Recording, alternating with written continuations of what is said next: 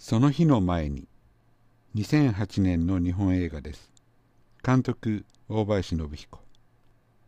泣ける小説、すごいたくさん書いている重松清さんの原作をもとに作られた作品です。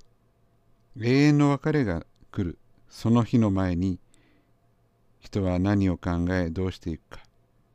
原作は読んでいないので、よくわかりませんが、映画はとにかく、ザ・大林宣彦。